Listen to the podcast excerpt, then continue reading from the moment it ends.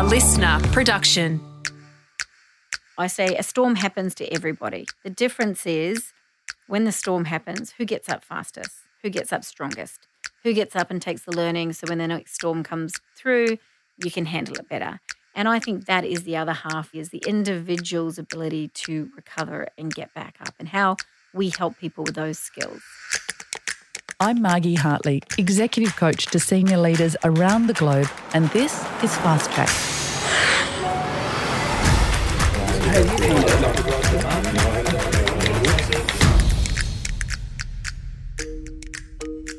There are a vast and complex array of leaders in the world, and without question, a universal characteristic of a great leader is one that develops others. It's hard to do and it's often not done well. But when the concept of developing others is applied properly, it not only makes for a high performing workplace, but a dynamic and engaged one as well. Think about the best leader you ever had. I'd guarantee they developed you in a way that you can still remember, whether it was giving you opportunities or recognising your strengths, or giving you feedback on your development areas in a way that made sense and motivated you. So, when speaking about this topic, I really wanted to speak to someone who had a passion for developing others and someone who had a global reputation as a CEO who truly develops the people who work with and for her. So, in this episode, I've invited Pip Marlow, the CEO of Salesforce, ANZ and ASEAN, and former managing director of Microsoft Australia. Pip has a reputation as a passionate and empowering leader. Pip, thank you so much for joining me on Fast Track. Well, first, thank you so much for inviting me to be here today. It's so great to see you again. Pip, what and when was a catalyst or realization that developing those you worked with was essential for success? You know, it's a great question. And I did start thinking about the people I've worked with and the great leaders. Actually, it went beyond that. I um, had an amazing father and I'm one of five kids. And growing up as one of five kids, you are learning to negotiate, you're working as a team, you're having disagreements. And uh, my dad was just this incredible dad, but he also had an you know, incredible career working for a university in New Zealand, not as an academic, but on the administrative side. And he would often come home and tell stories about what went on at work that day and the challenges they were facing. And I noticed every time he would tell these stories, he would be talking about other people he had a great job, but the whole story and the pride he took in telling me what people on his team did, I thought that that was just an amazing thing. I thought, oh, I hope when I go to work, somebody goes home and tells their family about something I did that day because it was so cool. And so I just saw the joy that that element of leading and, and working with others brought my dad. And he was also pretty successful at negotiating five children, which you can imagine was not easy.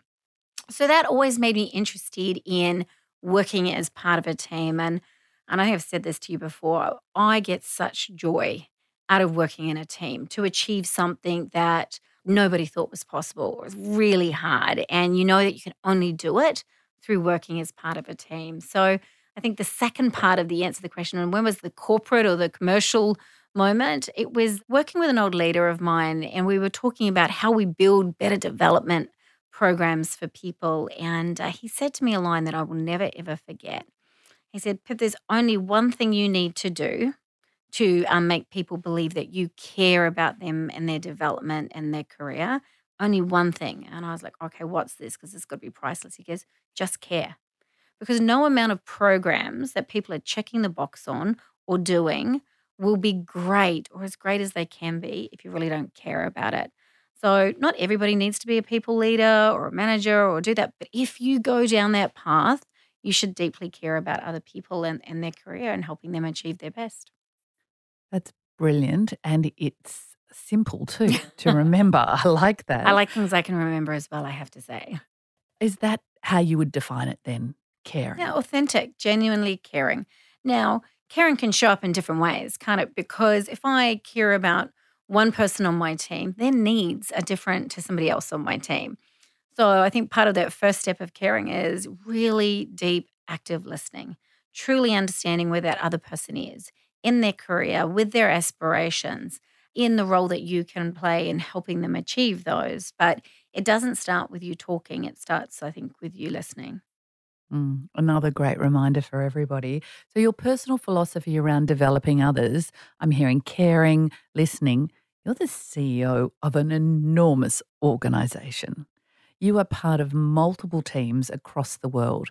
How do you care and listen to everybody at such scale? Yeah, look, I mean, there's thousands of employees across Australia and New Zealand and ASEAN. You're not in a one on one relationship, candidly, with all of them.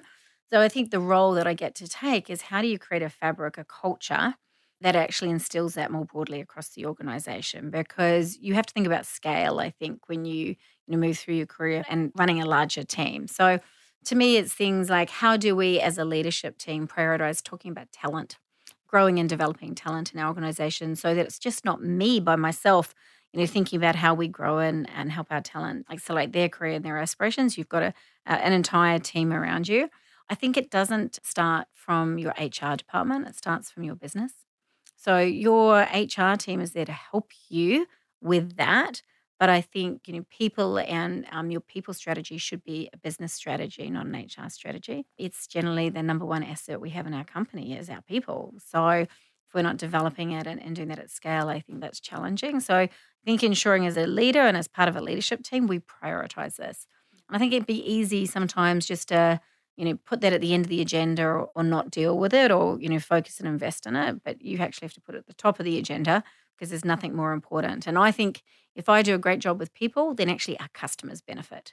So my I'm a people first strategy generally because that'll allow me to then recruit great people, retain them, and give our customers the best experience and and beat the competition, which I like to do as well. Tell me a bit more about this people first strategy that you hold on to, because many people say customer first. Yeah, it came out of a time actually I was living in the US and I was reading a case study about a large retailer in the US, and they had a customer first strategy. But they were struggling on their customer satisfaction statistics, on their place, you know, the ranking in the market, their growth. And a new CEO came in and he changed the strategy to a people first strategy. He said, yes, you know, we've been in, trying to invest in customer experience and doing all that, but he realized he hadn't been doing it with either an A team or a team he'd helped be an A team. So they redid their strategy, Sarah. We are going to make sure we you know, review the talent, invest in the talent, upskill the talent, create the best employee tools for them to be able to help the customer. And over the next like couple of years, that whole business transformed and they became like the number one ranking retailer. And I still remember reading that case study. I thought, how powerful is that? What do I control? What do I control? I don't control what my competition does. I don't control the exchange rate or the interest rate. I control my P&L and what I can invest in. And if I can invest in great people and give them great tools to do their job, then that will result in great customer outcomes. I mean, it's not perfect. Of course, we get things wrong. Things aren't always as seamless and smooth as we would like, but that sense of you know, really focusing on what we can control and invest in to grow our business. I, I really love thinking about that from the people first side. And there's so many people at the moment who are cutting costs and thinking cutting costs on their people and their development is the way to go. Mm. Yeah, it's an interesting one. I mean, at the end of the day, customers are people. People still deal with people. And I also look at my P&L. I mean, the reality is you want to run a profitable business. I'm not working for a not-for-profit, and I think no disrespect to not for profits. I love the work they do, and we we do a lot for not for profits to help them do that. But yeah, we have shareholders. But I think as an organization, it's not just about shareholders, it's stakeholders. And if your only priority is your shareholder, then you'll have one metric probably around that. You'll have a metric that is around profitability and you'll want to drive the cost out. But if you have a mindset of stakeholders, not just shareholders, then you are thinking about what is my employee you know, experience and value proposition? What am I doing to give back to the community in which we serve? Because you know that is our customers in that community. Giving back is important.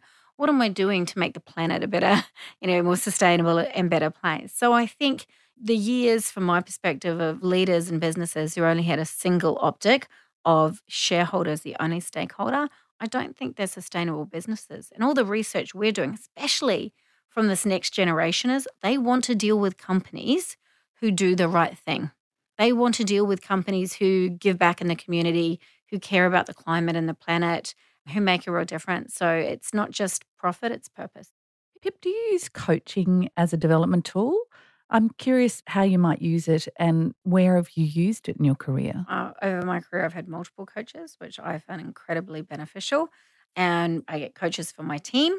I think it's a really powerful tool.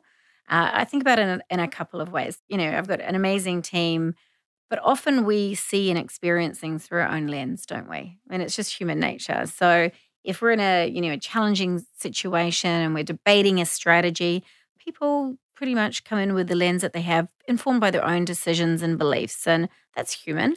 But sometimes we need help seeing things from other perspectives. And I haven't found overly effective going, oh, you see black and I see white as the best type of conversation because people tend to hold on to the beliefs. They go, no, no, it's white. And I go, no, no, it's black. And nobody moves anywhere and the and the conflict's unresolved. Working through with a coach around how to tackle complex situations, how to, you know, still bring in my perspective and my conviction, but just as much actively explore and bring out other people's perspective and be open to that, especially when I think it's more of a charged or an emotionally charged sort of area, which, you know, maybe one person really cares about. So I found those have been really, really great coaching experiences. Also, when I think there's been like a transformational moment, like people may have moved, you know, into a manager of manager or a senior role and they're suddenly, you know, feeling that pressure of coming into that same table they've always sat at, but with a different label attached to them, and how they are thinking about how they want to show up in that new era of their career and getting somebody to help them work through that from a coaching perspective, I think has been a really amazing tool. And I think people who are thinking about, you know, a bit more open minded too, when they're at the point of, okay, I'm at a, a fork in the road around what I may do and the choices I make. I found coaching to be really great in, in those experiences.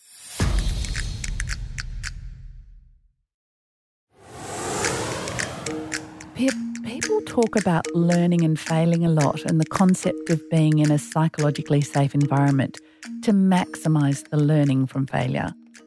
What's your experience of developing others and encouraging failing so we can learn? Yeah, I think that conversation has a lot of traction right now. There's a lot of conversation about, oh, you know, it's safe to fail and failure in service of a purpose of learning.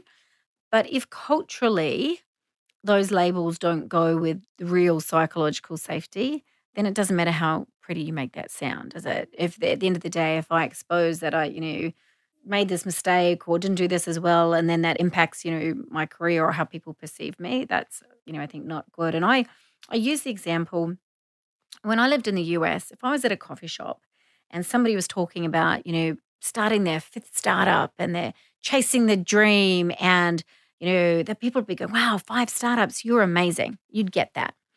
If I was in a coffee shop here, I think for quite some time, and I told people I'd had five businesses and none of them had been successful, I'm not sure I would have been celebrated because culturally, you know, I think at times Australia hasn't necessarily embraced that culture of innovation, culture, learning, that hunger that you see in, you know, in areas like, you know, the Bay and, and other parts of the world. And I think it's shifting now in Australia, that sense of innovation. And we've got some incredible companies, Canva, you know, Atlassian. They're just great examples, Afterpay, that have created new businesses and business models. But they, most of those people, you know, they didn't start without making a mistake. They didn't have this great aspiration and it was just easy on the path to creating this new company same for me, my career. It wasn't like I, it was linear and I got here without any problems or any challenges. You know, you, you've seen me through some of my challenges. But um, I think the thing about that is there's one part of it is organizations need to create the organizational and psychological safety. People have to be feel comfortable taking that bet. Like I've got to push myself out of that comfort zone. But I think the other part that is not always talked about when we talk about failure is resilience. And I say that because I've seen some people have some failure and they've really struggled afterwards. Like it's knocked them for six. The recovery's hard. Yeah, the right? recovery's mm. hard. And you, I don't think you can stop failure or mistakes. They're just part of life. I think the thing that makes some of the biggest difference is what happens when you fail. And again, if be there psychological safety or not, I still get to control me. I say a storm happens to everybody. The difference is when the storm happens, who gets up fastest? Who gets up strongest? Who gets up and takes the learning so when the next storm comes through, you can handle it better? And I think that is the other half of the psychological safety is the individual's ability to recover and get back up and how we help people with those skills. Amazing. I'm curious about the idea of developing others with recognition as well, Pip, and what you think are the recognition styles that motivate people in your view. I think everybody wants to be recognized, be it a thank you, gratitude at times for a job well done, even if it's you know, business as usual every day. People want to feel valued for the work they do. I think different people see it and want different types of recognition. I know for some people, they don't like to be made of a fuss of and called out at all hands, and that doesn't motivate them. They would rather have a quiet coffee with you and have you, you know, thank them in a really small, intimate way that is really meaningful to them. So I think it's important when you are building out your teams and working with people, you take some time to understand what does motivate people and personalizing that as, as much as possible. But that said, I think when I think about organizational performance, sometimes you have to do things again at scale. So, what are the systems and symbols you put in place to reward and recognize the behaviors that you want to see in your organization? So, if I think about our company, you know, Salesforce has got four core values that guide us. So, trust, equality, innovation, and customer success. And so, we put awards around those. We want to show to our organization the benchmark for people who live and breathe the values at a high standard. And so we've just sent this last week, we sent a number of our team and their plus ones to Hamilton as a thank you for work they've done around our values, for living and breathing our values at a high standard. Because it's interesting to say, you know, sometimes people say, like, you know, well, of course, trust, everybody should be trustworthy. Lots of different standards you can apply to that. So people are really going above and beyond so I think trying to find ways to also signal to your organization the things you value and having more external rewards and recognition to reinforce that, I think is an important part of culture building. Okay. Developing others takes many tentacles. I want to ask now about the high performers. So often people will tell me when I'm coaching them, the high performers are the most difficult people to actually develop. And with your experience, I'm curious about what you think. Mm, that's an interesting one. I understand that perspective because I think, in some ways, first of all, I think everybody has potential. Sometimes I think labels are things that contain us, not um, empower us. So I think everybody has the potential to be a high performer and to do great work and can contribute. And I think, you know, sometimes doing things that put people in other boxes can create different issues. But there are people at a time you go, these people are, are, are realizing the ambition of being top of their game. And not everybody is doing that at the same time. I think for people who, who maybe constantly in that space of high performance and being seen and told that are often not people who get as much constructive feedback. And sometimes that lack of constructive feedback means when you get it, you don't know how to consume it because you know they've been told how amazing they are and how great they are, and suddenly you give them some constructive feedback and it has the potential to have them undermine how they feel about themselves, the identity they've built about being a high performer. So I I really believe in even your top performer needs feedback all the time. Okay, because I was going to ask you about feedback and you've answered mm. this question straight away. Feedback needs to come often and all regularly, otherwise you might believe your own yes. aura. Well, that's the problem. I think it's too easy to go, oh, I don't need to do that one on one on that development conversation because that person's doing really well. There's always something we can all improve on, everybody. Now, sometimes with really strong performers, it's harder to find that. Maybe it's not, you know, on the surface. Maybe you have to, you know, delve a little deeper, or you have to understand their aspiration better and understand the gap to that aspiration and help them identify the development opportunities that can close that gap but everybody can get better and do better. But if you don't do it frequently, then I think it's like a muscle. It just, you know, stops being worked out. And then when you take it back to the gym again, it hurts a bit the first few times. But if you're constantly in a cycle of feedback, I think it makes difference. One of the things I always do with my team at the end of my one-on-ones with them, just our standard one-on-ones, not our development ones, or and those. I always my last question is any feedback for me. And I think I don't want to get a surprise three months later about something I did three months ago that you didn't bring up. Tell me now. Let's you know make sure I understand what's working, what's not, how I can help you better. Uh, when I go on an account call with an AE at the end of the account call, I always say, any feedback for me on that customer visit? And normally, the first time I'm out with the account executive, they go, Oh my God, no, you were great. Thank you so much for coming. And for a moment, then I feel really good. That was great, little, little dopamine hit. But then I say to them, Okay, so next time I do an account call with you, you have to tell me one thing I can do better because I want to know what I can do better. And I think, especially sometimes when there might be, you know, a hierarchical sort of difference, it's sometimes harder for them to tell you things. But the first time you ask, no. But if you keep asking, then they're prepared. They know Pip's going to ask me that question. So I'm going to be watching and I'm going to be thinking about what I can tell her. And um, you keep asking and you'll be amazed the things people tell you and you can learn about how you yourself can do better. Awesome. Are you a fan of radical candor? Are you a fan of like throwing that feedback straight in my face, or are you a little more nuanced? Mm. You talking with my husband or at work? I just I'm talking to... about work. Well, my husband would tell me I'm radical candor. I um I tend to be a little bit more direct, but I I typically I'm praise in public, correct in private and I try and make sure that I'm respectful of the person and understand the place they're in. I think you know giving somebody some constructive feedback when they're just not in a mindset to take it, it's it, it doesn't help the other person either. But I do think it's important not to try and sugarcoat things because I think your message can be lost. And if the feedback is given with real genuine care and the and the intent to support that person, then I think you know you should trust your people to be able to handle the truth if you genuinely care about them and, and how you give that feedback. So I tend to be more radical candor, I guess. And you'd rather them hear it from you than from somebody uh, else. so I have a what you think. Okay, well one of one of the team behaviors is first person, first time.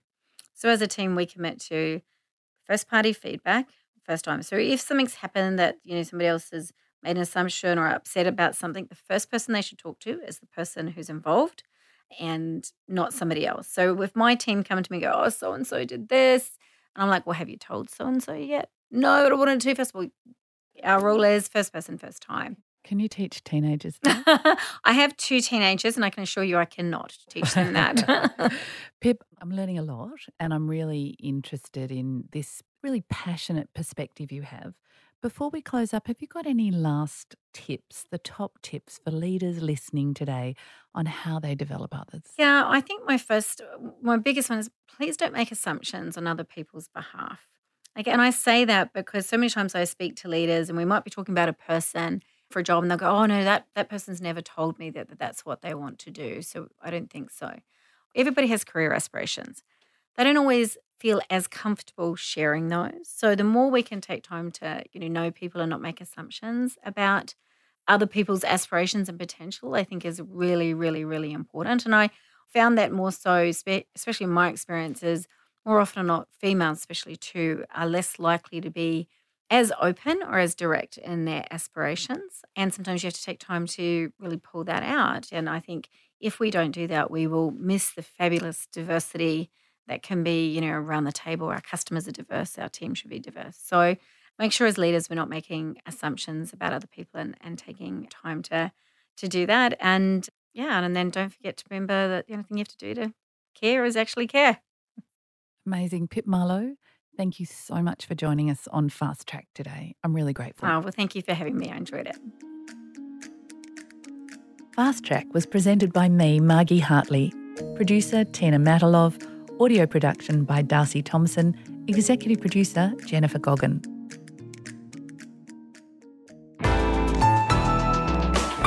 Listener.